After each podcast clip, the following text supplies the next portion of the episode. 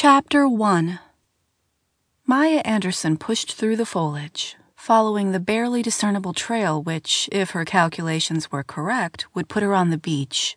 Normally, she wouldn't think of walking in this thick copse of trees at night while wearing a red bikini the size of a postage stamp, barely covering her somewhat ample curves. However, this was her fantasy, and she only had 48 hours to live it. Actually, 47.5 hours remained. Time passed much too quickly. This was a once in a lifetime chance, and she planned to enjoy it to its fullest extent.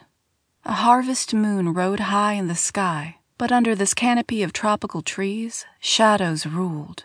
Mya suddenly halted mid step, some primeval instinct warning her she was being watched.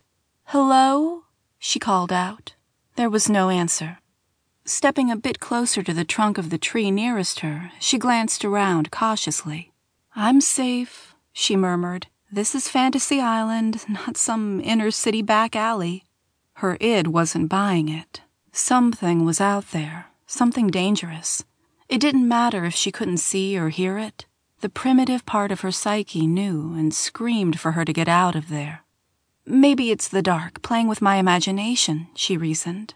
Mya crept forward, keeping close to the tree line. Once I hit the open space of the beach and stand in the bright glow of the moonlight, I'll realize it was just my mind playing tricks on me.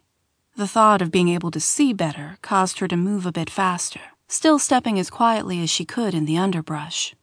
There was a sound in the bushes to her left. Mya froze, scared to call out again. If he were her hero, surely he would have answered earlier. Something was tracking her. Uneasily, she realized she'd forgotten to ask if there were any wild animals on the island. She assumed it would be safe, too late, Mya remembered what they say about assumptions. The rustling came again, closer this time.